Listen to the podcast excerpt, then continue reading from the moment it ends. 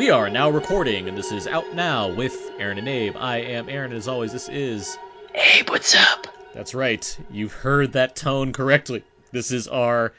one of our Out Now Nights Nights. episodes, where normally we're a film podcast where we discuss new movies weekly, but every now and then we have have these special nights Nights. episodes where we uh, get into Just some. random episodes. Yeah, we have these random episodes where we go we go into some It's stuff kind of that it's kind of like when Aaron and I are just like, hey, we should really talk about this, and then we're just like, okay, well, we don't really have a theme, but we have nights. yeah. So it's our nights episode. Nights. and we generally record these at night, so it works out. Um, and yeah, the the uh, this is this is this is out now nights. This is out now nights. Fifteen? Oh, I thought you're. I, I thought you were waiting there for a second. I was waiting for you to say nights. Nights. Fifteen, uh, which I'm titling "Annihilation Now: colon Redux." Um, where we're gonna we're gonna share some more thoughts on Annihilation because Abe, you were not on the podcast with us to I talk wasn't. Annihilation, so Yep. it actually leads to a good opportunity to go right into spoilers on the film, particularly with the ending, because I think there's You guys are you guys are pretty good at not going into it during the main review. Yeah, uh, a couple weeks back. So we'll hear your opinions on the film as a whole, and then get into kind of some more focused discussion about things that actually happened in the movie that we can go into on more depth. But uh, and we'll go into some other things that we've seen recently as well. And I even got some of the wrap up stuff because we had the Oscar shows this week, so we didn't get to get into some of what's coming out this week what have you. So we can get all of that in there. Um, but before we do any of that, I wanted to talk about another thing that we don't normally do: talk TV. I know. We Right? never really talk TV. That's not true. We talk about TV all the time, but we, I don't, I don't know about for Not- the not for to the, the- podcast. yeah, not for the podcast, and not to the extent that we might do right now. right, right. Um, I am a huge fan of the show Atlanta, which is on FX. Abe, are you a fan of Atlanta? I'm a fan of Atlanta. Yeah. Uh, this is the Donald Glover created series, which won a wild amount of acclaim in its first season, which came which premiered almost like almost like 18 months ago at this point. The last episode was November of 2016. Right. It's Um, been a while. Yeah, it's been a while, but since then it's won Golden Globes, Emmys, a Peabody Emmys, Award, yeah. Critics' Choice Awards. It just cleaned up. It Um, really did. and I think for good reason. I think the show is really solid. I, I, I out the gate, I was just ready to see where this was going from the first episode, and it's been delivering ever since then for me. Um, Yeah, I, I basically agree. I mean, there's a lot of people that are involved in this that I think you and I find very interesting. Um, probably one of them is Lakeith Stanfield. for sure. Um, and just him being a weird guy, but also I think the observations of Atlanta, um, done in their dry wit from Donald Glover is just is just super matched. oh, for sure. I think. I mean, the acting on the show is. I, I don't question. I think. I think Donald Glover is great on the show as Earn. Yeah. Uh, Keith Stanfield's very good. Honestly, my favorite character though is Brian Tyree Henry as Paper Boi.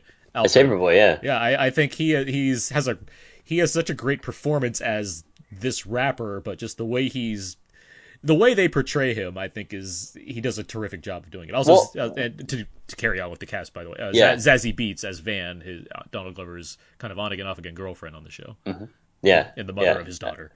Mother of his daughter, yeah, and his daughter is super cute in the show too.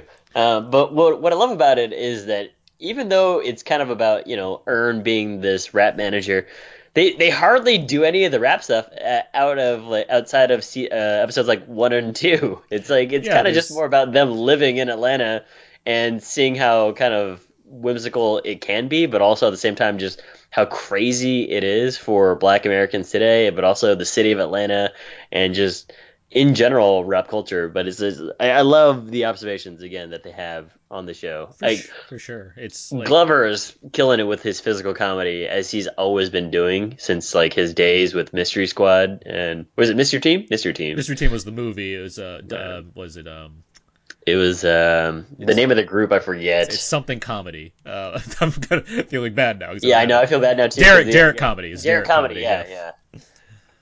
For sure, yeah. No, Glover is great though. Yeah, and he's great as far as being because the show, like, it's funny, but there's a there, you know, there's some broad humor, but there's a lot more of just kind of like bizarre or surreal type humor that But- I really enjoy. I mean, yeah, the- which, which is like super pointed though, and Oh, and for that's sure. I think the thing that that um, if you if you're really into satire, you're gonna love the hell out of the show, and if you're not really into satire, I think you'd still enjoy it, but you don't you won't laugh as hard. Um, and then obviously, if you're just like this is some BS, then this show is not for you. Yeah, so th- I mean, the through line of the first season was that yeah, Earn became the manager to his cousin Paper Boi, who's a rapper, Mm-hmm. uh, mainly so he can you know help raise money to support his daughter. Right. Because he's you know, he's like a smart guy, but he clearly you know he's not going anywhere. That's Mhm. kind of where where he's at, and so he he helps out there, and it just becomes this kind of like miscellaneous adventures of Earn and Paper Boi and Darius, who's played by Keith, Keith Stanfield, and Van, Right. his girlfriend we mentioned, as they kind of just live in Atlanta and you know do what they do. The the final episode of the first season. Because there's not much of like a you know an arc to the plotting, it's just more of things that are happening. But it does Mhm. it gives you something of a reveal that Earn doesn't really have anywhere in life. He has no literally like no home. He lives in a storage, Literally, a, yeah. a storage container. Like that's it's Right. something it's something of a reveal. Um, and so this this new season, season two, Robin season, as it's been uh, Mhm. dubbed, um, the, best thing they could do is flip his world. They immediately take that away from him.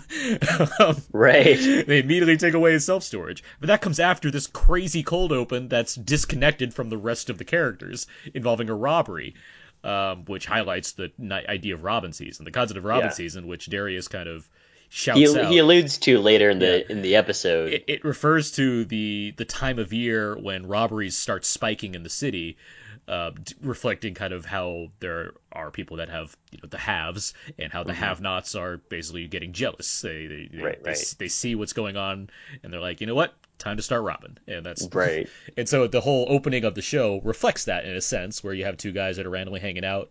They drive to a drive-through. That's also a drug dispensary, Right. And, they end up tr- attempting the robbery of the place. Leads to a pretty thrilling action sequence. It, it, I was like, it's, it's actually a really well shot sequence because it wasn't something that I was expecting either. Because I was like, oh, well, it maybe they're gonna do something like this cold open. I'm not really sure where it's going, but I don't know if they're gonna go like.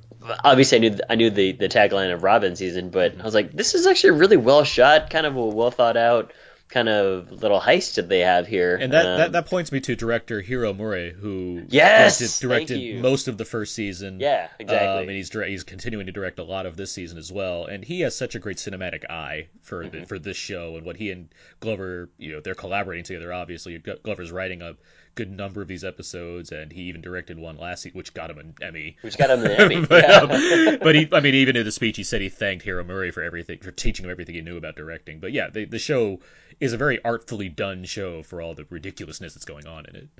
Yeah, and again, that ridiculousness is not so ridiculous when you think about it. Whether that is, hey, I'm gonna cast Justin Bieber as this black guy, or as like this kid doing whiteface, I right? forgot about this episode, which is Yeah, amazing. Black Justin Bieber, Oh where it's God, like yeah. you know when when when people are when you read about it, you're like, what? Why would they do that? But at the same time, it happens all the time with like uh you know cultural media cul- cultural appropriate, appropriation Mm-hmm. in media, right? Where it's just like, hey, we'll just recast this guy who's supposed to be Asian as like this white guy. It's like nobody ever makes a big deal about it. But then you have Black Justin Bieber here, and it's like this is exactly the way that you would probably cast Justin Bieber as well, and this is exactly how he would act. He's just a black actor. it's a it's a great way of making a point by going kind of to the extreme and not and not pointing it out, just letting Right. it sit there and have it register with you. And that Yeah, reflects like- a lot of the show in general. I mean, of just how It- they essentially, yeah. There's a lot of there. great stuff. Like Mhm. there, there's even an episode, excuse me, a little bit that that's kind of um, reminiscent of a shorter version of Get Out um, in season one, and you know that's kind of just an observational uh, episode. But at the same time, I just laughed a lot about what Donald Glover's character Earn is saying throughout the entire episode when when he has to go and talk to this woman's husband. Um, and it just made me laugh so hard because I was like, yeah, this kind of stuff probably happens all the time, and it's just yeah. he, he's making he's poking fun of it, but at the same time he's doing it in a way that is like not overly mean, but also at the same time like it's making its point. It is, and yeah. So getting back to this season premiere, which is titled Alligator Man, you have that cold open. Then the rest of the episode's basically devoted to Earn doing something of a favor for for his cousin. Paper Boi. Yeah, because he and they, they both they share an Uncle Willie, played by Katt Williams, who is terrific in this episode. I was not expecting that at all. He is absolutely terrific, playing up both the comedy comedic beats as well as some drama. Um, Right. Where he has to essentially he has to go to his uncle Willie's house, who's referred to as Alligator Man because he supposedly has an alligator in his home, Right. um, and take care of a woman who's been supposedly kidnapped by him by being locked Yeah. in his in, her, in his house. And I, we don't need to get too far into kind of exactly what happens, but, Right, right. but what I mean, it's a it's a great start to this season. I, I'm very happy that the show is back. I look forward to seeing the rest of it. I'll be writing about it uh, weekly for Weekly Oh, you are? Entertainment. Okay, cool. Yeah, I wrote about the first episode, and I hope to keep that up uh, Yeah. because it is a show that I really really enjoy, and I think it's very you know, in an age where we just see Get Out win Best Original Screenplay, I think that you know a show like this is such a great thing to have on a weekly basis and kind of dig into. So it's I, I look forward to seeing what uh, what we get to see, and as well as what I get to kind of dig into and, and writing about it. But Yeah. but yeah, I'm glad. Yeah, because I, I think that this. I think uh, I, as long as Donald Glo- Glover is having a good time doing it and not being forced to do it, I think it's going to be terrific. It- Um, it's make- what I, it's what I like about FX, where most they'll let you do it. the, the shows are a lot of it's a lot of like yeah we as, as long as it gets a certain amount of ratings or a lot of acclaim which fx shows tend to do they pretty much just let them do whatever they want to do which know, Okay, is yeah. great i mean It is great, yeah, because I think that at a certain point, I mean, some of these guys have gone on to do bigger, better things too, uh, which is not a knock on the show. It's kind of just more of like a scheduling and timing issue. So obviously, Lakeith Stanfield has been blown up. I mean, even Donald Glover's been blown up. He's going to be Lando Calrissian, you know. So it's it's kind of just one of those things where I can see where they might not have as much time, so they might not want to devote, um, you know, the ideas to that they originally had. But if FX is like, hey, you know, if you guys are going to have a six episode season, then that's fine. And I was like, okay, cool. Well, All right. the yeah. I mean, you could look like even it's always sunny in Philadelphia, which is just now taking its kind of more of a hiatus than normal because both Glenn Howerton and um, and uh, the- Charlie Day. Charlie Day also he's in more movies, and the, the actress that plays D, um, Kaitlin Olson, she's at the Mick on Fox. Like they all, Mm. they all, they're all finally kind of doing other things because that show's been on for over ten years. So it's like, but they, know, but, it's- when it's they, wild. but when they do it, when they're all like, let's get together and Danny DeVito, and we all just do our wacky show for like a few months and then put it out on the air. They just do it the way they want to do it. I mean, and it works for them. And the, yeah, most of the show.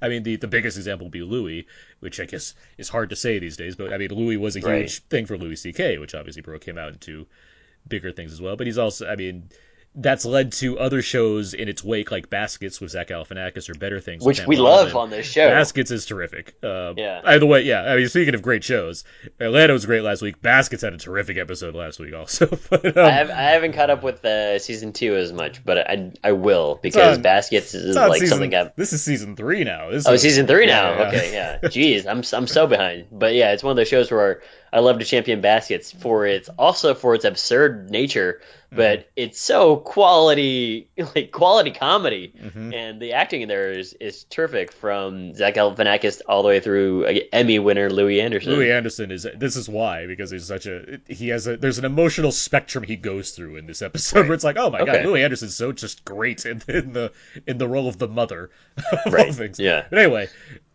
I guess what we're saying is FX has good shows and Good job, and- FX. And Atlanta is back and it's continuing to be great so far. So I- Yes, I, can't wait yeah. to see So we'll continue to see where it goes. All right, so let's um let's get to Annihilation. Uh, we reviewed the uh, I I. Exactly. Wah, wah. I was uh, I was happy to go over the show a uh, I guess a couple weeks ago at this point um, with um with uh, with um who did I have on Uh, there? with, Peter uh, with- Paras. with, Peter Paras and, David Bax. David Bax. Yeah, and you were unfortunately you could not make the show. I could not make the show, but thanks for the the love. I was listening to it. You know, appreciate the shout out. Yeah, I, so- I was just hanging out with my family, so I couldn't make the show. For sure, but now you have seen the film, I have seen the film, which is con- which is we- continuing to bomb at the box office.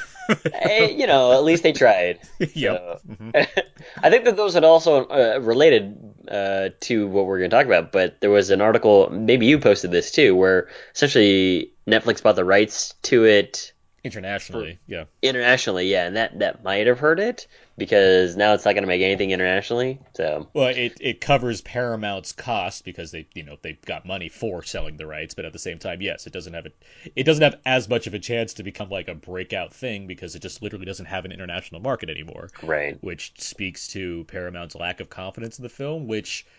I mean, did get good critical rev- reviews, although the cinema score was like about a C, C, which I think yeah, which I kind of I predicted, but at the same time, how far does that go? Uh, regardless, though, we don't talk about what the audience thinks, but let's talk about what Abe thinks of it. Abe, what do you think of Annihilation? You know, I thought that it had a lot of great ideas in it, and uh, the the farther that it goes along, the more I was super intrigued by what was happening within the Shimmer. Um, I think that the characters, you mentioned this too, the characters are, are fairly like one dimensional, kind of linear. They, they're very They're uh, they spell withdrawn is always kind of withdrawn. yeah. Is that, yeah. So I mean, they they basically tell you who these characters are through buckets of exposition, which is totally okay given that it's you know they've got to speed things along. But I think at a certain point I was thinking to myself, you know, it's it's pretty well drawn out, and I think that I'm more thinking about when they're in the boat, kind of just riding along, and she, Natalie Portman, and another scientist, uh, Tuva I guess she, Novotny is uh, yeah. yes, yeah, and she's just really like, oh, you don't notice what's going on here? I was like, I don't notice, but I know that you're going to tell me, and now I'm kind of bummed out that you've told me because I would have liked to have found that out on my own, especially when she mentioned, are we going full spoilers? We'll go. Yes, we're going full spoilers. Okay. Yeah, full spoilers, when- guys. Yeah, nice. Uh, especially when she mentions that that Jennifer Jason Lee has cancer, and I was like, I, I had no idea that this was a part of the plot, but I guess that it makes sense that all these people are looking to destroy themselves uh, in, because they know that there's no real going back, um, which makes makes it ultimately much more interesting for Portman's character and for um, Oscar Isaac's character later when they're when they have meaning when they have reason to come back, which kind of adds a little bit to the storyline. But in the whole, I, I, I like the the concepts of it, the execution of it, which I think I agree with David on. The execution of it, some of it just wasn't as as uh, as perhaps good as I thought. I mean, production design and art design was was great. That, that sounds like me because David's five. Oh, out of, Da- you? David's five out of five on this. David loves. yeah, I'm not movie. five out of five on this. I mean, yeah, I, and then it sounds like uh, I'm on your boat where it's like I did have some issues with it, but the issues were not necessarily because of um, the plot or whatever the case. It's kind of just more that the funkiness of the way that they showed me what was happening on the screen. So. Uh, everything that they're doing in the shimmer is cool. The the loop this the time loops that they're doing is cool. I didn't really dig the the flashback sequences because they didn't really have they didn't really charge me with anything. Meaning like they didn't it didn't feel like this arrival situation where I'm wondering what's happening and and I never even thought about time as as like you know uh, this circle uh, until much later in the movie um, for Arrival, I should say. And then in this one, it's like it's fairly like straightforward, and and while it's cool and while that's all right, I think that uh, there was a lot more presented in the thoughts of of what Alex Garland was doing for something like Ex Machina than there was for uh, the Shimmer. Because I think that even David at the end there was saying, well, you know, at the at the end there, it's just like we don't really know what we're gonna do, so I guess we'll just have you guys see them with like weird eyes. I was like, yeah, it's kind of how I felt too. It's just Well, like, so because I, I- we can get full into kind of the Yes, ending and yeah, everything now, but it. but I, I will say this right now: of the movies I've seen recently, Annihilation is the one I most want to. I can't wait to see again. I really look Okay. forward to seeing this movie more because I've, I've I think I've only grown in appreciation the more I, the more time I've had separated from it to think about what it was doing. Um, Yeah. The, the most recent movie I can say that to, by the way, is Phantom Thread, where every time I think about the movie now, I, I, I like it even more and feel that I've I've drastically underrated it, given the appreciation I have for it now compared to well, especially when they showed Daniel Day Lewis's clip for the Oscars, where Oh, he's like, they- when they, they hurt showed- my feelings. No, when they showed the Oscar clips, I was already, I'm already sold. I'm, that's just more reinforcing the fact. It's like, yeah, I definitely underrated this because there's so much going on here that I continue to enjoy. Uh, but Yeah. no, I, I I have the same. I have a similar feeling to Annihilation, where I do think there's a lot here in the filmmaking and in the ideas that Mm-hmm.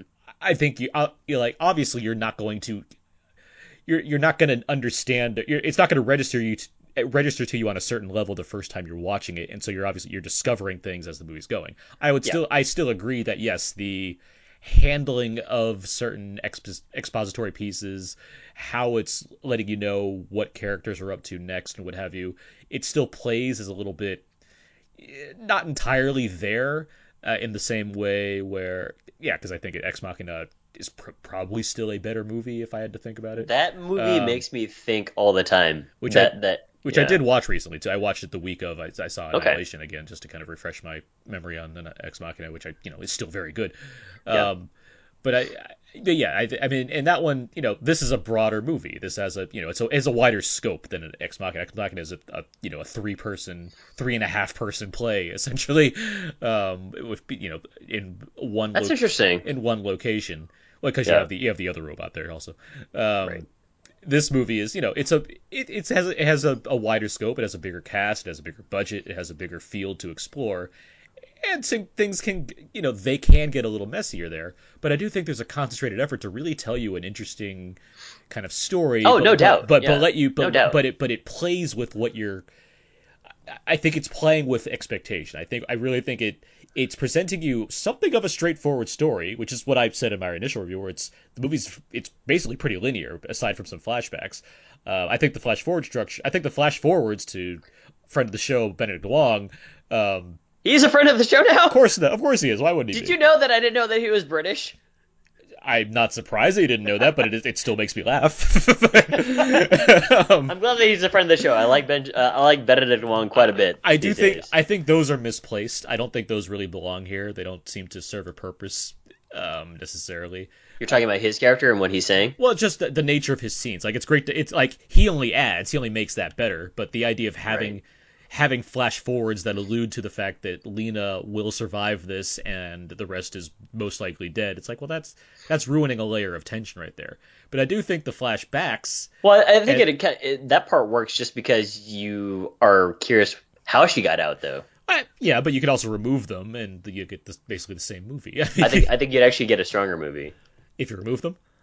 If you if you didn't reveal who she's talking to at the end there, or reveal what's going on. Like if it it's kind of if it was just told in voiceover, you'd be and then all of a sudden, poof, she is in the the clean room. It's Sure, like that, but then I think it's- that's a but better then- reveal. For, perhaps, but then it's also just it's just voiceover, which you know That's true, which is you hear in a also annoying. movies. But I, but what I was gonna say, I do think the flashbacks help inform the movie because it speaks to what it's trying to explore about about about I mean life and about the the fact that she's this biologist. I mean that obviously relates in the way cells duplicate and all this nonsense. Yeah. But, um, but the I mean, having having those flashbacks, and I guess the flash forwards to an extent, it it emphasizes the nature of the shimmer, which is playing around with everything. Like it's you know, it's, Right. it's refracting everything. It's Yeah. making everything warp. It's giving, it's putting tattoos. It, it's blending and it's person. also changing. Yeah, the the way I was actually thinking about it, and it's not too far off from the movie, is The Fly, where the whole thing about That's- and not just point. and not just the nature of like the, the plot of that movie, but the nature of his teleportation machine, where what it was doing was taking a it was you know taking the essence of what's inside the machine scrambling it into a million billion pieces and reconfiguring it to what it believes it's supposed to be putting in. That's essentially what the shimmer's doing. It's you know it's taking everything that's inside of it and kind of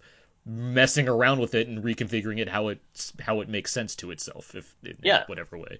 And that's why you get like And some parts are beautiful, and some parts not so uh, much are are terrifying. yeah, yeah, and, and the terrifying parts, even those, they're. I think you guys discussed it too. I mean, you guys discussed that the guy in the pool area, and I was like, that's a really odd looking structure, but I get it. It's a You know I mean? spectacular image. Yes, it's it's Yeah. It's a it's a it's an amazing piece of des- it's an amazing piece of filmmaking design for one thing, but it's also an amazing idea of how do you riff on the idea of a guy that's been gutted and like show what the what this world Yeah. is doing to him. and, there and it that's is. where yeah exactly and that's where stuff like um, the thing comes into play where it's like these Uh-huh. these wildly elaborate creatures Uh-huh. that are being killed but also reformed and then also something like you guys also mentioned this which was uh, last of us which is what happens when these these spore type um, shimmer our beings Mhm. become things that, that it doesn't necessarily need. It, it it's uh, it, like it's almost as though some of the humans that are involved are cancerous, right?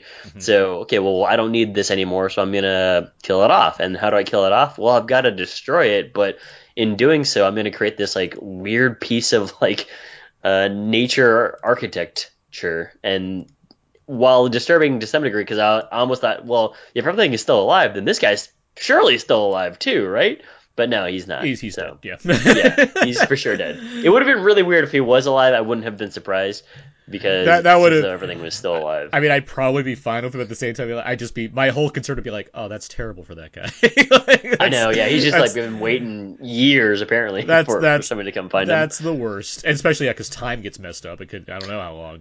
Yeah, exactly. The the time part actually I found super fascinating um, because that one I, I like when when movies play with time, stuff like Interstellar or um, I guess I was gonna say like Ex Machina, not really, but but definitely um, Arrival, where Arrival, yeah. where yeah, where you, you start messing with time and you're thinking to yourself, well, what is what is all this, and um, does this even matter? Because that's one of the things that you sort of get a sense of right in the first, I guess, right the entrance of the shimmer. They're just like, okay, well, we've apparently been here for four days, yeah. but nobody remembers doing anything, right? It's like, nope.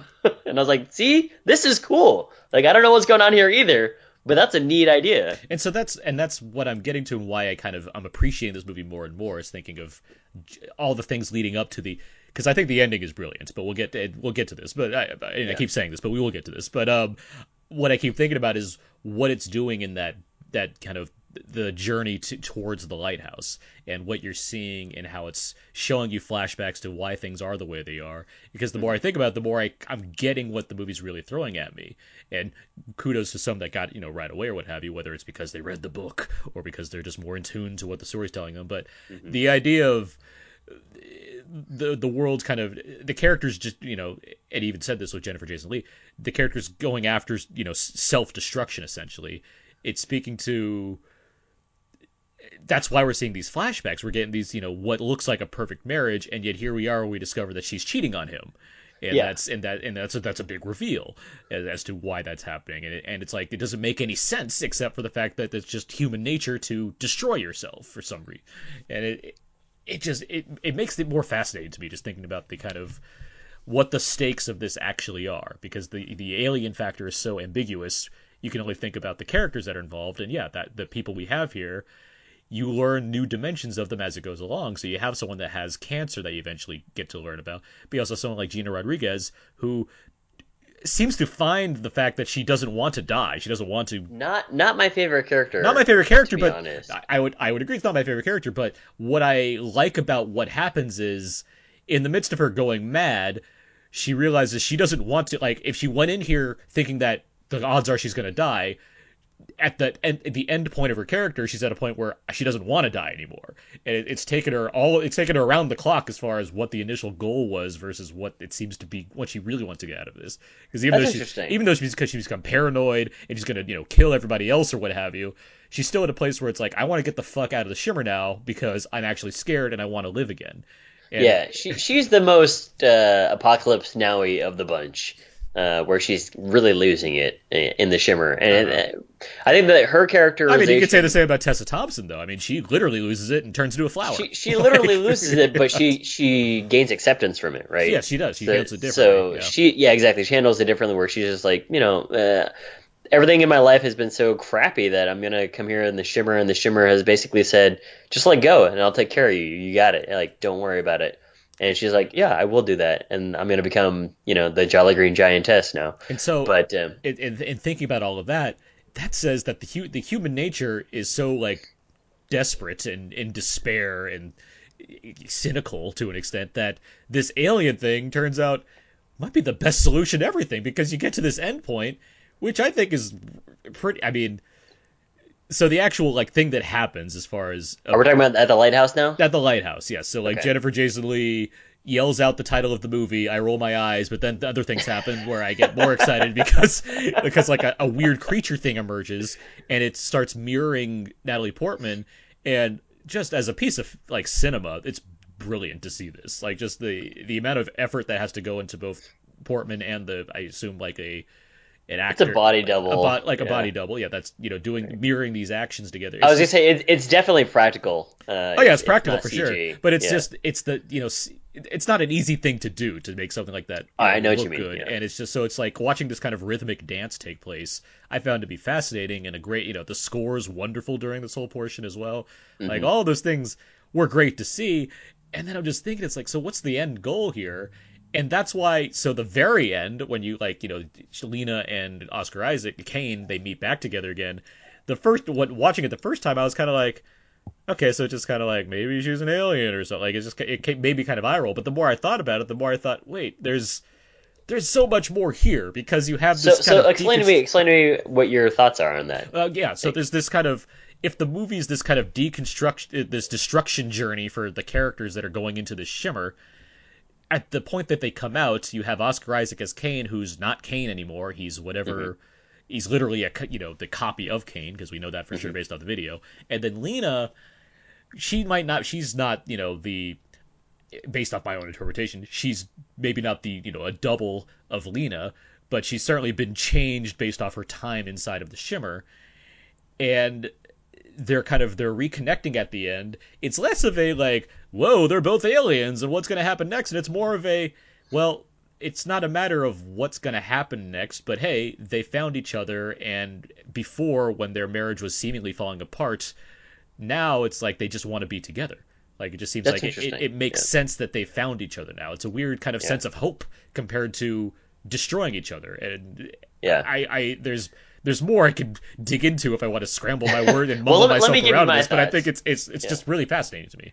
Well, let me give you my thoughts on that part because um, I got a different takeaway from it too. Because we like we discussed, when you go into the shimmer, you essentially are saying, "Hey, like I'm going in here, uh, especially for this group of scientists, these these four or five females that are going in here, and they're just they they're all damaged people, right? Mm-hmm. And so because you're damaged, the shimmer kind of seemingly takes advantage of that because it'll find ways to manipulate either your worst fears and make them even come uh, come to life, or hey, you'll you'll gain acceptance, like what we talked about the examples.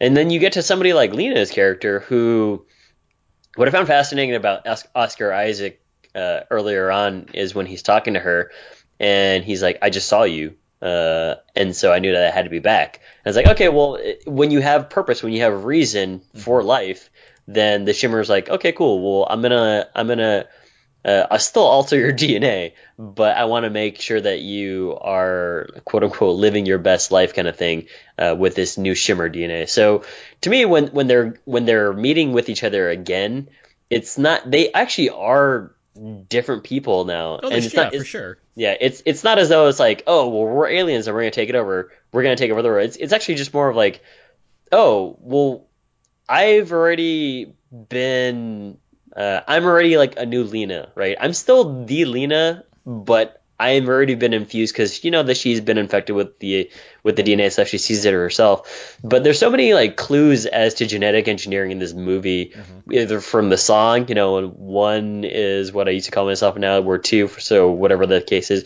and then she's reading the the uh, the immortal life of Henrietta Lacks, which yeah. is all mm-hmm. about DNA, um, and also how basically that person, uh, Henrietta Lacks, is this person who um, signed up for uh, basically a medical study, and now her her cells are the ones that we use whenever we're trying to check out new cancer drugs or whatever the case is. So in essence, we are using Henrietta Lacks in every scientific experiment moving forward. It was this fascinating story on NPR, and now there's this book, and I think Oprah was trying to make a movie which didn't do so well.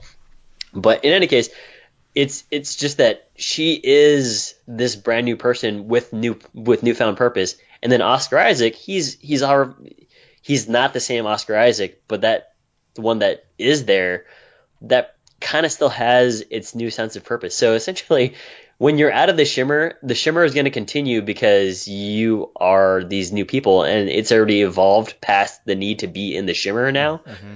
And so you're essentially going to carry on and reproduce and you're still going to take over the world in a way that the Shimmer would have done. Did you notice that Kane took on the accent after he came out of the Shimmer? I did not notice so, that because I was because he doesn't say like in the flashbacks. You know, he's saying things here or there, but I wasn't really thinking about him doing an accent. But mm-hmm. the more when I thinking about, it, I was like, because he he suddenly does have more of a southern twang in the post shimmer section. And i was like oh that's neat. Just like the same way natalie portman suddenly has like the tattoo from the other character. Right yeah. It's like so it, it, it's it's stuff like that that you think back on it's like that's really clever. Where right. it, it's evol- it's it's how it's evolving a character and it's like well, yeah, one person has a tattoo and suddenly it's on another person's arm. Yeah, that, uh, that's or, really clever. Or you have Oscar, and I, that's why I want to see this movie again, just to see how precise that kind of stuff is. I think is. Oscar Isaac also has the tattoo, though, the Infinity he, tattoo. He does, yeah. No, he does. It's it's yeah. crazy that way. It has these kind of little things they do. But yeah, but yeah, he. Did you also notice that when they're in the house in the Shimmer, it's her house? It looked like her house, didn't it? It had a very. I figured that it was, and that time had already kind of done its thing in the Shimmer because there's no other reason for you to have sat through the beginning 20 minutes of this movie and them deliberately really showing you the layout of the house. I mean, I, other than to show you the house again later in the shimmer. And I was like, see, if it is the same house, I'm glad that they kind of just glossed right over it. well, I They're mean, like, I, hey, I don't think it's the exact same house. I mean, it's, it's not like it's it's it's just in an the shimmer's in an area. I mean, I, but I think it's I think it's specifically designed to evoke that for Lena. I think that's not a coincidence. I would say that Fair, fair, for sure. yeah. I, I don't I don't think it's. I mean, because it's not like it's not moving the world around for people. right, but- yeah, it's it's not, yeah, it's it's not like messing with your with your brain about something, but um, But I- yeah, I, I- just I- thought that it was pretty clever if it was the same house. I was like, see, I mean, that, that would have been a nice little stroke of genius from Alex Garland. They could have used the same set, perhaps, but I but I do I don't I wouldn't deny whatsoever that Alex Garland didn't have that in mind in having Yeah. A second location in a house and having that remind you of the place that Lena lives in. I mean, I think Well, that's, that's very. I guess the only reason why is because she stops to look at the walls and she's just like, it's f- familiar to her. Yeah, So, I think, and it spe- I think it speaks to you know the what the character's going through and what it speaks to the journey, which Yeah. yeah, it, it all adds up. I would say for sure, um, in, in that regard, as far as. Mm-hmm. Uh, but no, yeah, I the yeah the more I think about this movie, it's like you, you know, I- on on average, I'm seeing generally a lot more movies than a lot of people. So it's like you, you Right, see a lot yeah, of of movies in a week or whatnot, and you, you know I'm writing reviews of what I don't have all of the time in the world necessarily to think about every single movie that I see and analyze them separately. So it's like you know you get some time in between some of these. It's like yeah, there's a lot here that I don't. which think is which is why, like, side note, Mm-hmm. which is why it kind of gets frustrating when when you and I, because you watch three to four movies a week, I watch one or two movies a week, which is still more than the average person, Mm-hmm. and it's it's it's one of those things where then you get really upset that these Hollywood um, Oscar voters aren't watching all this all the movies, and you think to yourself, what's going on here? You, you have this vote for this prestigious award in movies, and you're not watching all of it. So, side note, rant. It's just it's kind of upsetting when you read these anonymous Hollywood reporter things, and they they they will honestly tell you, I didn't watch Get Out. Um, or I didn't have enough time to go watch Shape of Water or Ladybird, but I heard that it was good, and I was like, "What? Like this is upsetting." It, yeah, I would certainly treat my responsibilities as an Academy member differently, were I to be presented with the Best Picture nominees of the year. Uh, Right. It, it, it, is. I don't read those anymore because they're just annoying to all. I mean, it just it, it gets me nowhere to look at those kind of Yeah. reports. But um, but uh, yeah, and what I'm saying. I mean, I, I, I, my, my review of Annihilation, the words I wrote, the score I gave it, I don't think that would change, but I certainly have a, another appreciation for it looking back on the film and what it's really accomplishing, because I do think there's a lot that our Alex Garland's doing really well here in a way that you don't get to see in other films. Um, you know, you don't. There's not many, there's not many films like Annihilation that are put into wide release by a major studio. Um, and I can certainly Yeah. I can certainly support that easily. And a movie like this also, as much as I'll look forward to getting the Blu-ray, it looked great on a big screen. like, It's a great. I mean, th- there was actually I I, I I I think you and I would also recommend for people to kind of just sit through the entire credits because that's Oh, still the movie. are trippy. Yeah, Yeah, but but in in general, it's still it's still the movie. The movie is still running, right? Oh, so sure, yeah. it, it'd be nice to sit through and see production design and all these other names on the screen. But yeah, the way that they did the production, I, I was fascinated because I was thinking to myself, I wonder if, if uh, this was 3D and there was yeah a team that had done the 3D rendering. So I, while I didn't see the movie, I didn't see Annihilation in 3D. I would have loved to have seen it in 3D for a couple of scenes where you know they're really messing with your mind. Um, Mm-hmm. So I was just curious, did you watch it in 3D or did you get a chance to It's- it's re-see not- it in 3D? It's not in 3D. It's a, Okay. It's a 2D movie, but uh, Okay, all right. but I, I can see what you're saying, and I think what I mean that's where I emphasize things like cinematography and the score because I mean that I, I know it might not make sense, but I think the nature of the score almost gives you that kind of feeling. The way it's so otherworldly, especially in that end sequence, it just Mm-hmm. it it makes the it makes everything pop out more because you're having such a a different. I mean, I asked in my our question last week for Know Everybody. Um, it was I was asking about you know, scores that make you uncomfortable, and I, I do think Annihilation not necessarily like uncomfortable, but I do think there's Underneath a, the there's, skin. There's a under the skin. Yeah, that's a good. Yeah, one. the skin. That that's a creepy score. Mm-hmm. I do, I do think there's something to that in Annihilation where it's it, it's enhancing the film by having such a kind of a weird sound effect uh, driving as the driving force of the climax that's like getting to you Well, especially when the climax also involves like this bear that has fused its DNA with somebody screaming as their last words. Yeah, that the, was yeah, the the nightmare bear is um The nightmare bear! is quite the image um, Yeah. to take to take home. yeah. Um, but yeah, That's that was a great that's a great uh, great name for it. I, I can't claim it as my own. I, I heard it Okay. somewhere, but I mean, it is a it is a good way to refer to it because that's exactly what it is. It's the nightmare Exactly, bear. Um, and But again, yeah, I think that kind of just goes to your whole entire point of you know the shimmer and what it's doing. Um, while we we Aaron and I have been talking a lot about some of the, the the weirder and more scientific things. Again, what the shimmer has been doing, it's not doing all this. I mean, plants that are growing on trees that are beautiful and it looks amazing, and then you also have these animals that are mixing together with other cousins of animals. Um, I'm, I'm not talking about the alligator. I'm talking about like when she's kind of just going through the forest and she sees the deer, Mhm. like the ice deer, and she's like, yeah, there's a, a lot of weird stuff that's going on here, and I love Alex Garland for it. And my last point is that um, oh, oh, oh, real much- quick, real quick. Think Oh, about yeah, yeah. think about that deer for a second. There's two of them. There's two of them So did the, in unison. did the deer get to the lighthouse?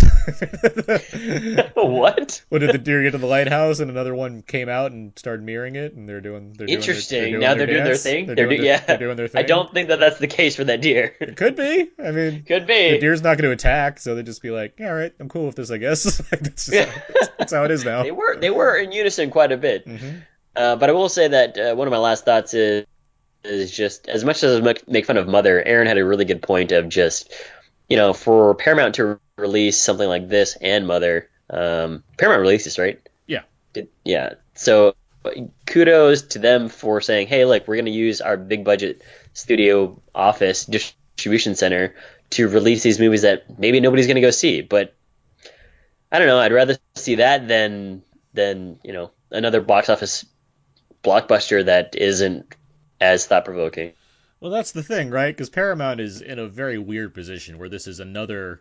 It is. Uh, it's another bomb for them, but also it's also coming after a year where they gave us a terrible Transformers movie, a terrible Baywatch movie, and on the docket next they have like they just like they they the announcement like on the same week as Annihilation's performance at the box office, uh, they announced like they're making a Sonic the Hedgehog movie. So it's like Are you serious? yeah, so it's like you're getting these you're, you're getting these you're getting these filmmaker driven like auteurist films like Annihilation that's getting released, but at the same time they're making like these. See, I mean, I'm not going to judge Sonic the Hedgehog, the beholden Sonic the Hedgehog franchise before I even see it, but you know, Right. Baywatch or Transformers, which is a franchise. I mean, so it makes sense. But something like Baywatch or what have you, it's like these aren't good ideas, mm-hmm, and they're mm-hmm. they've been they haven't had a big hit since Arrival. Like that was the last time they had a, an actual huge hit that was well regarded and got you know made. Paramount? Yeah, Paramount. Don't they do all the on? Don't they all do? Oh, wow, I can't speak. Don't they do all the Mission Impossible stuff? When was the last Mission Impossible movie, Abe? 2015, 16, Fifteen. 15. Wow. Okay. It's it's been, Been a while. Yeah. Yeah. Uh, so yeah, it's it's it's uh, and we got you know we got one this year, so I'm, I'm happy about that, and that's like a that's one of the few guarantees the station the the the state the the um studio has. Right. it's like that's not a lot. you have one Tom Cruise movie to go on, I know. um, and a handful of like maybe you know possible blockbuster fare or whatnot. It's like okay, but yes, it- is great to as as harsh and you can read a bunch about like like friend of the show Scott Mendelson's written a lot about Annihilation's box office performance and the nature of Paramount Studio, but um. It, it is nice to see something like this come along, and yes, Mother. Obviously, I'm a much bigger fan of it than you were, but I mean, you could support the idea that it happened. I again, exa- that's exactly what I'm saying. Is like uh, I, I like to make fun of because Aaron likes it much more than I do. Um, but at the same time, again, I give it props. You know, I give even though Paramount didn't do a great job of of honestly telling you what the movie's about, and people were disappointed in that fact of just going and seeing like, okay, well, this wasn't really um, as horrific. It's pretty terrific. It's just that it wasn't perhaps that that haunted house spooky thriller that you were perhaps made to believe. I mean, Still, I don't, I don't, but- I don't know what the alternate way of marketing Mother is. Like, and I get that, right? Which is, which is which is like, well, then you'd have to really sell it art house style. Um, yeah, I, I guess, yeah, you, but yeah, that's yeah. But still, my my point is just that kudos to Paramount for trying it out. I mean, again, you're if something like this happened for any any other movie studio, whether it be Universal, Fox Searchlight, I'm not, even Fox Searchlight, that, but just 20th Century Fox or whatever the case is, you know, hey, good on you for for releasing a smaller movie with like a fairly, you know, bigger budget for that director. Um, and if it doesn't do well, it doesn't do well. But you you tried it, and it's not as though you're an A24 studio or you know back in the day with Film District. So Speaking of, I mean, to, to move on, I guess, and I guess Yeah. see see Annihilation if you can before it leaves theaters. I think is our takeaway right there. Um, Aaron likes it more than I do. But For- yeah, I, I would for the same thing. Annihilation. Yeah, I think that I think they were were pretty level, but I think you you slightly are edged in terms of liking it more than I do. I've edged in terms of like I've had a lot of time to think about it and I still like it, but also it exists and it's worth seeking out while you can see I think it so. in the theater. like, uh, but speaking on to that point about studios and releasing, you know, films that don't, you don't see as much of anymore or less risky films. I mean, Fox is a great example of the ones that are really doing that and succeeding. I mean, because I mean, regardless of thoughts on it, Alien Covenant is not an easy sell. It's a hard R alien film that plays to adults. You can say the same about about uh, War for the Planet of the Apes, which yes, it's PG thirteen, but it's you know that's not an easy movie to like go in for you know kicks. Like that's that's a it's a pretty hardcore war film that's dealing Right. with some heavy themes and what have you. Um, there's a number of examples I could list from Fox, but the latest one is Red Sparrow, which I did see last week uh, with Jennifer Lawrence, directed by Francis Lawrence. Um, Her dad? no, but uh, but of the of the three Hunger Games films and uh, Constantine theme. Um, Okay. the film, like, it's fine. Like, I think it's it's it's a decent watch. It's not a it's not the best film. It's not. I don't think it's bad by any means. It's really well filmed. It, it does a great job of using a lot of locations and whatnot. But it is very much an adult film, as in it's a downer. It is not a fun movie to watch. It is it is very it is R rated because of the very non glamorous life that spies live.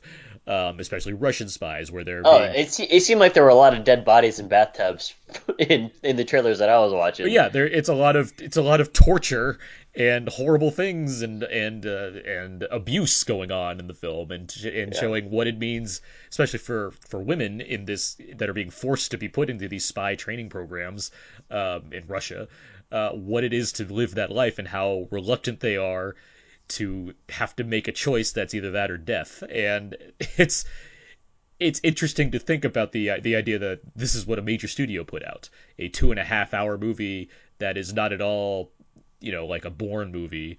Um, it is much different than that. Is the opposite of that as, Okay. as far as playing up the, the you know, there's nothing cool about this movie. There's some there's good stuff as far as hey we get to go to these cool locations and you know there's some solid acting across the board. The plot's nothing special. That's why it's okay. So are we talking like spy thriller on the lines of Tinker Tailor Soldier Spy? Yes, like I, I would say yes, except it's not as complex. I mean, the Okay. Tinker Tailor Soldier Spy is a that is a that is a puzzle box that you unwrap slowly. But that is literally it a spy movie. yeah, it If and, like and that's on that's on into that kind of stuff. and it's and that's leaning on the best possible example. The problem with this movie is it, the plot's it's fairly standard. Like I get it, Okay. but there's nothing special going on about it. It like the it it literally boils down to she knows they know she knows they know. Like that's kind of the game they're playing at point points where it's like you're just there's all these twists happening, but it's like yeah, all right, there's a mole somewhere. Like that's kind of like Yeah, yeah. that's what it boils down to. Um, Good performances.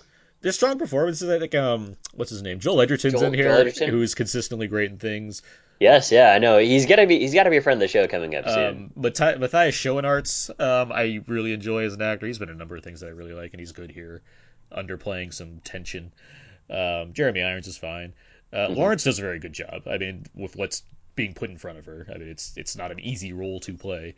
yeah. Um, but yeah, Red, yeah, Red, Red Sparrow, it's fine. It's not the one that I you know you need to race out for necessarily, but eh, as far as like Fox being like, yeah, we can put out movies like this still in the midst of seeing four quadrant blockbusters all over the place. It's you know, it works for them. The other one that I want to get to um, is Death Wish, which I can't technically review properly. Why Uh, not? But I did want to, I did want to talk about it. well, uh, well, what do you mean by that? Well, so I saw Death Wish before it was initially delayed. I saw it back in September Okay. um, when it was originally going to come out Thanksgiving weekend, and then a little bit after I saw it, there was the the, the Las Vegas shooting that happened, Right. um, and that led to the delay of the release. Um, but fortunately, America's so terrible that another shooting was able to happen right before Death Wish was released again. so, um, I'm speaking more to the nature of bad things that happen in the country, not to the fact that I hate America. I love America. I'm happy to be American. um, I know what you mean.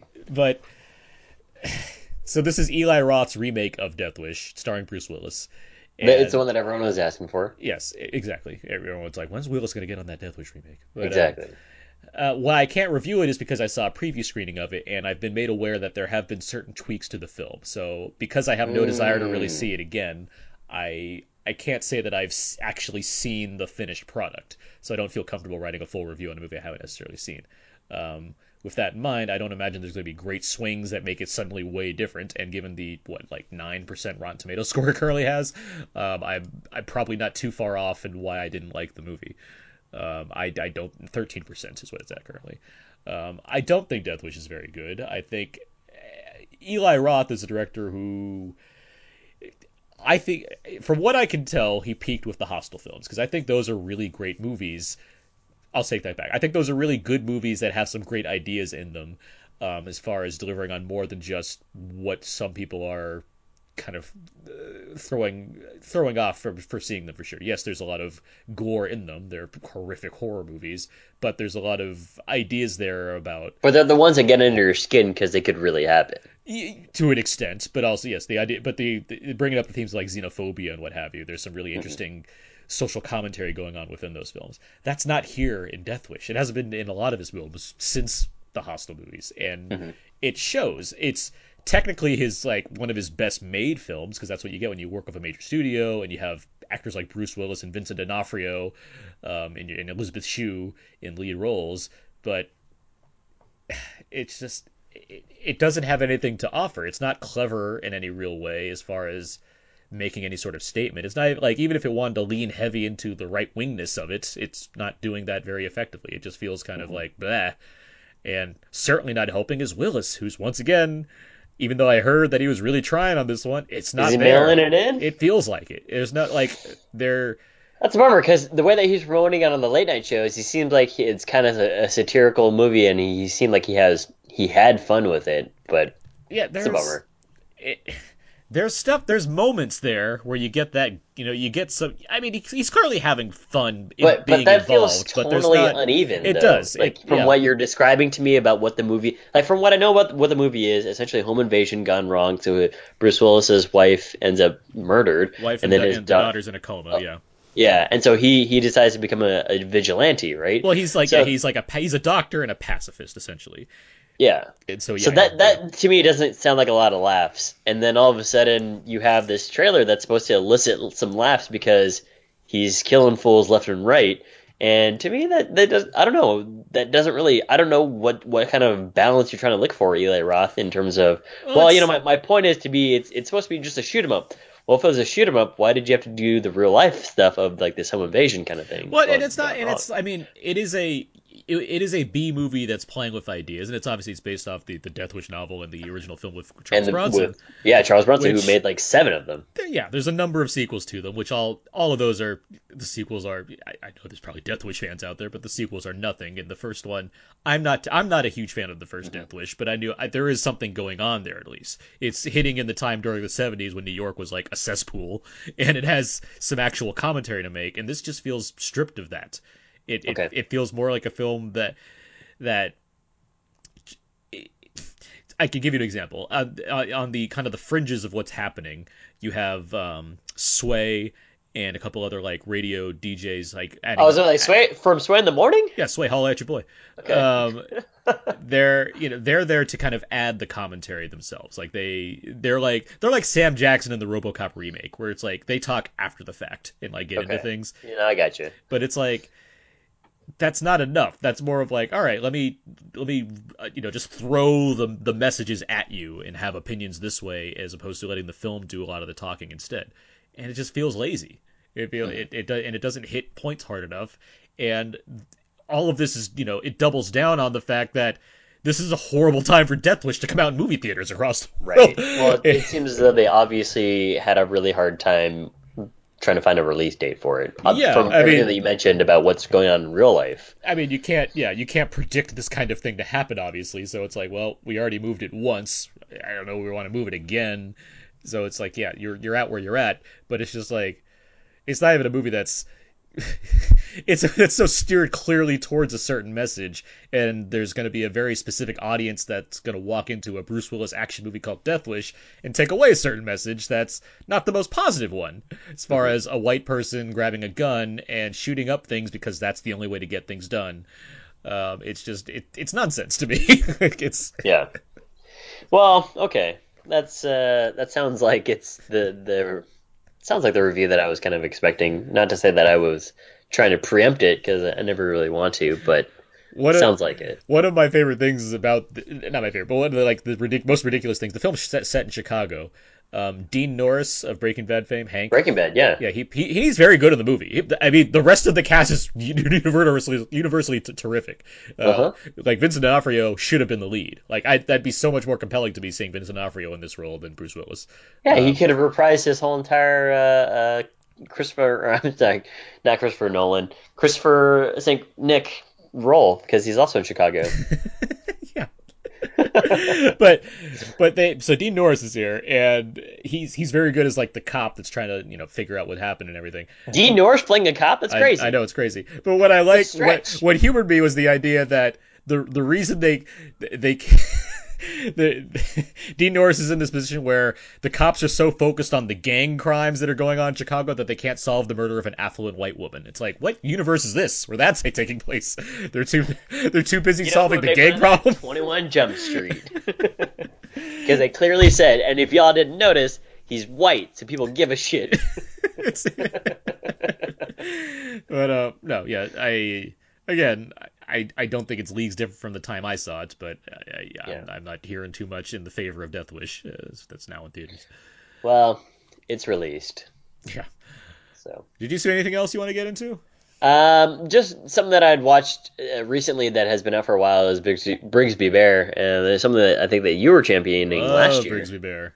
Yeah. Whereas it's such a, the the story of, of of this guy who's basically been living in this shelter, and what he doesn't realize is that he basically has been kidnapped um, uh, as, as a as a young infant, and so he's been growing up watching this show called Brigsby Bear, teaching him about how to be uh, a stand up guy, and then all of a sudden the cops show As well as day. math and very specific statistics. That's true. Yeah, very super ultra specific statistics. Mm-hmm. Um, but you know, uh, what I, what I think I liked about it the most is that it is a story that is pretty heartfelt. Um, it wasn't as though I was expecting him to be a uh, a child that was stolen, but um, that part was. It's all, it was fine. I think the part that really weirds me out a little bit is just that he's hanging out with all these teenagers, um, even though he's already fairly old. Um, like late, which late 20s, early 30s, or whatever. Yeah. Yeah, but he's he, he has like a biological sister, and she's in her high school years, and so he's hanging out with these high schoolers. And I think Spence is cool, but hanging out with like his sister and his sister's best friend kind of thing. I was like, I don't I don't know if I really like the the tone of this, but I get what they're going Well, he doesn't for. know anybody. I mean, she brought, know, she right, brought right. him to a party because he's has he's Yeah. never he's just naive. Like And I get that, yeah. And I, I love how earnest um, Kyle Mooney is. Oh yeah, that's that's what sells it for me. I think Kyle Mooney's Yeah. so great playing up the earnestness. Yeah. And well, how- especially like when he's talking about Brigsby Bear and how much he loves it and why you should watch this episode or that episode. Essentially, just everything that he's known is this this show and living with Mark Hamill and Mark Hamill's um, uh, girlfriend, right? So um, it's also a weird thing because I, I think that they I liked how they touch on some themes of well, you know, it's not as though he hurt me, um, even though when you are able to take yourself uh, and step out from the frame, you're just like, okay, well, you know, the, Mark Hamill did hurt him in a way that basically scarred him for life, which was he stole him from his real parents. Yes, Uh, but it, it handles it in a way that's the exact opposite of Room. Right. Yes. Yeah. Exactly. Where if those had come out together in the same year, obviously one is still going to be you know an Academy Award winning movie, but the other one is also just be like, wow, it seems like you guys didn't handle this correctly. Well, in reality, they did. They handled it the way they wanted to. Kyle Mooney went, made a movie that he. Um, had been brewing in his head for a while, right? So uh, he finally had a chance to write it, and he had some leeway from, or he had some clout from uh, doing his stuff on SNL, and, and he wrote and made his movie. So shoot your shot, man. I, I think this movie is so fascinating just how it's made because it's it is you know it's the earnestness that sells it and I love the fact that it's not mean. That's something that I've really I really like about it. That there's mm-hmm. a there's a way where you could easily turn the camera or turn you know turn the characters on Kyle Mooney and have them make fun of him or denigrate him in some way and they don't do that like everything's treated so genuinely which i like yeah. but what the, the construction of the film like how it's directed and how it's you know assembled it it almost feels like it's somewhat being a parody of like A24 type films. I know what you mean. Like it's it's writing that line so so thoroughly where it's like yeah. I don't I don't think that they're not trying to do this, but at the same time maybe they you know maybe they're they're there's it's just that earn like it's weird. It's a weird line that they're very very close to. I hadn't thought uh, about that because I, I didn't think that they were necessarily going for some sort no, of. No, I don't. I don't think it's specifically like trying to be a parody, but it, yeah, but it's it's a weird thing to describe. But there's just it's just the way it's the way it's using music, the way it's using its shots. It looks so yeah. close to you know a straight faced drama. It just happens to be a you know a a comedy, like because it is like. yeah, it essentially is a comedy. Yeah, I mean, the, everyone in this movie is a comedic actor. So, but it, um, and I, I think it doesn't help that the the Lonely Island produced the movie as well. So you have that kind of. I also like how in the beginning, instead of sounding picture classics, it says Lonely yeah, Island. Lonely Island it parodies the exact logo. yeah, exactly. But it's like because the Lonely Island, they're they're so great at parodying exactly the look of the thing that they're spoofing. Like it's, right. it's not just the factor of like we can make funny lyrics; it's the fact that they get what makes those music videos work, and they can yeah. they can they can you know kind of mo- make a model on that, and that's what this film almost feels like it's doing, not to a to a specific extent. It's not specifically going after a target, but I do think yeah. there's there's a I feel like there's a bit of a knowingness to how they're making that movie, which I find to be kind of interesting. I, I, didn't really think about it until you brought it up, but now that you're bringing up these examples, I do see it a lot clearer. Um, there's something I do want to mention, which is um, it is easy for this movie to be cynical and mean. Uh, mm-hmm. I think that it, it really opens the door for it, but Kyle Mooney just doesn't write it that way. And I'm specifically kind of talking more about the parents, uh, yeah. played by Matt Walsh and Michaela Watkins. It, yeah. Michaela Watkins, who they're both comedic actors and actresses who have done tons of improv. And at a certain point in a movie that is less calculated, less thinking, those parents would have become a bunch of dicks, um, uh-huh. and they would just been like, "Oh, well, you know what? You're you're our son, and you're 30 years old. Come on, like get it together, man," kind of thing. Whereas, like, no, this one really takes the time. Matt Walsh, you know, playing basketball with Kyle Mooney and asking him whether he wants to play basketball, and Kyle's just like, "I want to go make my movie," so they go make the movie, right?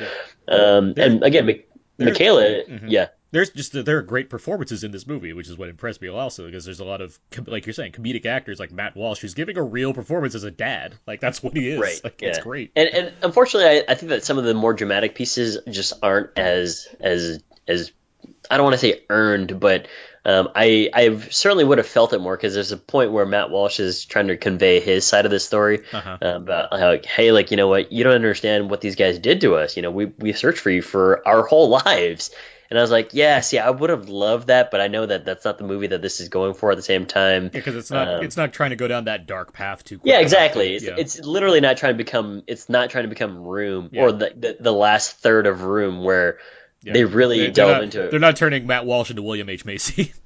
Yeah, or or even you know the mother in that movie, which which I think Room does expertly because I think when we talked about it, I wasn't expecting that part of the movie. Uh-huh. I was kind of just expecting, oh, well, you know, they're safe now, so they're back in their homes, and all of a sudden it's like it's the aftermath, and the aftermath is still depression and anger and animosity toward your parents and also the the people that were looking for you. It's crazy, but for this movie, it's it's not that right. So it's kind of just more about, hey, look, um, your life is your life and you really want to create this project because you need to know how it ends.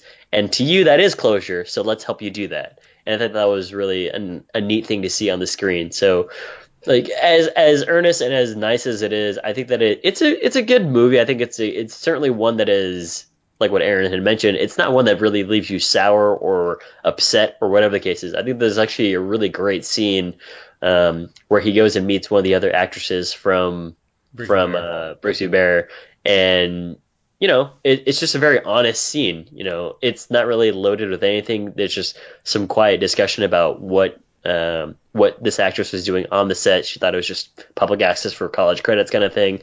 Um, and later, it's just she's in the movie later. But uh, I, I think that it's a it's a pretty you know for for Mooney to have wanted to do this, it's his pet project. Um, did a great job executing on it. You know what you're describing a lot of, by the way, when you're talking about a, a character who's grown up knowing something all his life and then took the reins himself and moved in a different direction involving Mark Hamill. Uh, we're talking about Star Wars. It's the Last Jedi. That's I, I very much when I rewatched of Bear, I very much thought about how close in line the themes of this movie align with the Last Jedi. like, Right. It's very it's right there in front of you. It literally has Mark Hamill in both of them.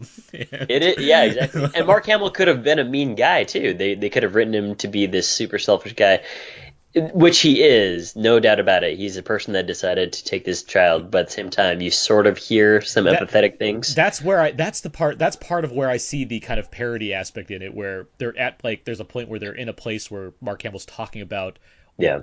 possibly talking about why he did the thing he did.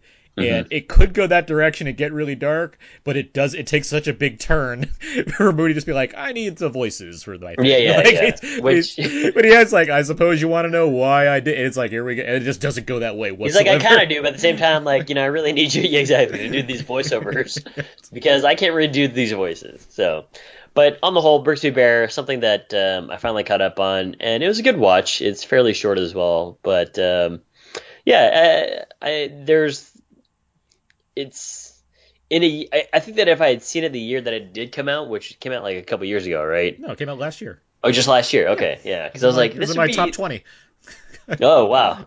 Because um, if it came out a couple of years ago, the year that uh, Hunt for the Wilderpeople and also something like Captain Fantastic came out, it would have been very much in, in line with those movies there. Yeah, that's a that's a great point. I, Yeah. I I should certainly do that marathon now I'm happy. I'm happy to have I still love and, Captain uh, Fantastic, Captain but that third that yeah that little third act there kind of just a little bit too hokey for me. As but a Captain still. Fantastic, I would rank third of these, even though Viggo's fucking great in it because he's always Vigo and those kids are great in that movie. Um, Oh, speaking of great, then- by the way, because I didn't mention this at all, Greg Kinnear is wonderful in Brigsby Bear. I think Greg Kinnear is, is, so good in this movie, and it's such a, a role that se- is seemingly simple, but you have to you have to do something to make like the that tone work and have Well, that. like- Yeah, again, like everybody could be mean in this movie, but they're not, and that's Kyle Mooney's credit. He just didn't want to write it that way, right? Because Greg Kinnear easily could have been the cop that was like, "Hey, no, I'm not going to give you any of these props. Hey, like, you know what? This isn't. It's not for you. You go go live in reality now, kind of thing." It's like, no, he he just wants to be.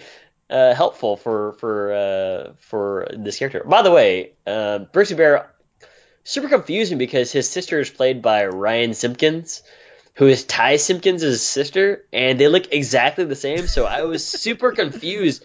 For uh, I was like, is this a guy or because I've seen this kid before, right? In in stuff like Insidious. Insidious, but also in like the Nice Guys, and then also in Captain or Iron Man three, and I was like, is this the same kid? So it was really confusing. I had to look it up, and you know, they they are two different people. They just look a lot alike. Well, I'm glad you're able to clarify that for yourself on this podcast. Yeah. Um, any other any other thoughts on anything? Because I yeah, it's I, I like going over Brigsby because I'm glad you caught up with it because I do think it's a really interesting movie to talk about and just Yeah. a good movie to, that's worth recommending.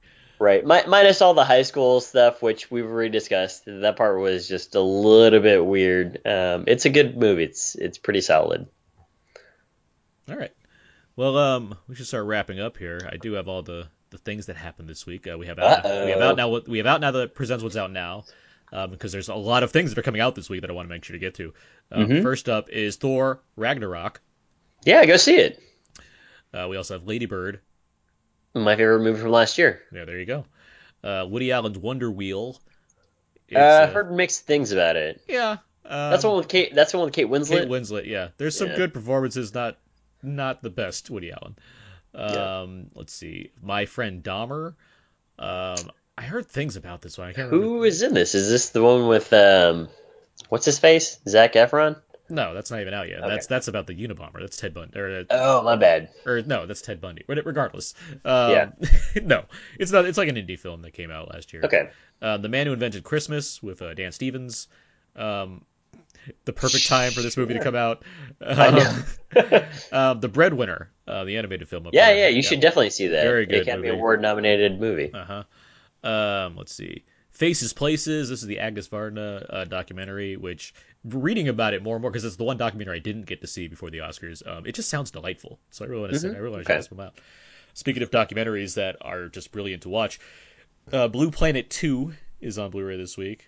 For sure, see that. Yeah, this is. I mean, BBC's, documentary- BBC's making that- some amazing nature documentaries. Yeah, it's it's amazing the way that uh, technology has advanced us so that we can have mini cameras in all these weird places now. Because those high def mini cameras capturing life and just things that are going on in the jungle or in the deserts is fantastic. Yeah, and you have a score by Hans Zimmer on this one too. It's just like let's just go all out. Like that's what we're doing for this thing. uh, what else? The Dark Crystal 35th Anniversary Edition has a new 4K release and 4K transfer. You know, I don't remember much of it as a kid, but I remember not hating it. I know think it has its really like dislike it, right? it has its like cult audience. The same with like Labyrinth because they're both like Henson creation film Yeah. type things. Um, let's see, The Strangers Scream Factory Collector's Edition. I will never watch that movie again. Well, the, the sequel's coming out, so I look that forward. movie, that sequel looks pretty lame. I look forward to be watching The Strangers again, just so I can be ready for the sequel that's happening. okay. Bertino, the you tell me how it is. You tell me Bertino, Bertino, is. the director of the first film, he did write this second film, and so Okay. I, and I, I'm, I'm looking forward to seeing the follow up since it's been t- over t- ten years now. Um, I mean, when's the last time Scott Speedman was helming a movie, right? I mean, he died, so I don't think he's exactly gonna be in, Scott this one. Speedman? in the movie. Oh, okay. He's the he's, he's on the he's on that show. no. I'm saying, when's the last time? Yeah, you heard of Scott Speedman like anchoring a movie? a movie. No, he's the star of that show, The Animal Kingdom, on TNT. Yeah. Um, There you go. let's see, Death Wish Steelbook comes out this week, so the, the you know you get the Sure, the why not? Death Wish if you want to. Um, Dario Argento's The Cat of Nine Tails. It's one of his earlier. I will never efforts. watch any Dario Argento movie. You should watch stuff- You should watch No. Suspiria. Suspiria. I don't want to watch any movie that's gonna make me throw up. Suspiria is not going to make you throw up. Suspiria is a beautifully shot film. It's so colorful and, and nice to watch. That's, Are you talking? Are you? I, can't tell if you're joking right now. I'm not. No, no. Suspiria is a wonderful piece of cinematography. Oh my god. Because whenever I think of Dario Argento, I'm just thinking like moving body parts and just like guts flowing. So like, See, I'm not gonna watch this. No, Argento's films aren't like gory in that way. They're gory in a different sort of way. Like they're, gory in a Hannibal kind of way, or, or or Annihilation for that matter. Like that's Hmm. it's just Okay. it's just all practical and so colorfully filmed. uh, let's see. And uh, let's see on uh, Mill Creek, uh, Lords of Dogtown is uh, has a new Blu-ray release this week. Is that the documentary? No, that's Dogtown and Z Boys. This is the adaptation with Emile Hirsch, Heath Ledger, Gotcha. um, and lastly, way, uh, that documentary, Dogtown and Z Boys, is still one of my favorite documentaries because Sean Penn does a double take uh, Mhm. on the recording. Yeah, yeah, Yeah. It's a good doc. It is a Uh, good duck. And lastly, uh, Duck You Sucker, also known as A Fistful of Dynamite, one of Sergio Leone's westerns with uh, James Coburn and Rod Steiger. Um, Nice. yeah, that's got a new release this week. Um, let's see, that's what's out, out now. What's out now? That's up extremely cool. These things that are coming onto streaming this week. I got a few things here. Um, new to Amazon Prime, uh, Valerian and the City of a Thousand Planets, Yeah, go see it. And uh, Brad Status. This is the Ben Stiller. I think Mike, that's the Mike one that you film. liked last, last year, right? Where Yeah, he's I taking like his it. son to Harvard He's, and yeah, he's taking his son on like a tour to Harvard. It's good. I think it. I think it's good. Um, Okay. It's not like it's. It is a like a white person has a midlife crisis type movie, but it like it. but it's very aware of the fact that it is that, and it it calls out Ben Stiller on the fact that he's panicking despite having a pretty great life. So it's yeah. it's good enough. Like it, it- you know, for a movie on Prime, easy to watch.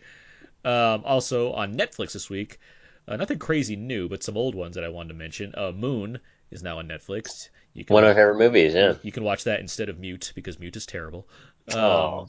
And uh, the We should have talked about Mute. That'd be that'd be our next night. that'll be our next nights if you ever get around to watching it because oh boy. Um, and the Descent, um, which is just one of the best horror movies. Which I've heard is terrific. it is terrific. That's a good one to pair with Annihilation, I would say. Um, but it's, Interesting. It's quite good. Um, so yeah, that's extremely cool. Next week's show. Next week we'll be talking A Wrinkle in Time. All right. Yeah. Hopefully our, our theater gets invaded by Jimmy Kimmel. yeah, but yeah, the Ava DuVernay hundred million dollar Disney film uh, opens next week, so that's what we'll be talking. Great And- use of the song by the Eurythmics, by the way. There you go. Yeah. And um, I think that's all we need to do here. Uh, we don't need to do the other stuff. Nah, it's a night's episode. Tonight's episode. So yeah, that's uh, that's gonna do it for this week's nights episode. Knights. Um, you know where you can find our podcast on iTunes, Audio Boom, and Facebook and Twitter. You can follow us there and everything. on the Google machine. Please uh, rate and review our show on iTunes. We got a new iTunes reviews release, which is pretty cool. I know. Thank you for that. Look, look forward to getting more of those because it bumps us out in the charts, gets us competing with those big podcasts. Yeah, take that, Doug Loves Movies. Yeah, take that, This American Life. It's exactly who our audience is. Yeah, Ira. but yeah, Ira that's Cass. that's gonna do it for this uh, this Out Now Nights Knights. episode. Uh, to, come back next time when we talk A Wrinkle in Time. Um, should be fun to get into. But yeah, until uh, until then, that's gonna do it. So until next time, so long. And good night. Nights. Paper. Stack it. Paper boy, paper boy, all about that paper boy. Yeah. I keep a scene. Uh, Yeah. Paper boy, paper boy, always bout that paper boy. If you ain't on your grind, then you flexing, you's a hater boy. Paper boy, paper boy, always getting paper boy. If you ain't making money, then you ain't a money maker boy. Paper clip, paper clip, yeah I need a paper clip. I'm stacking up this paper man, and I can make that paper flip, that paper flip, paper flip. Watch me make this paper.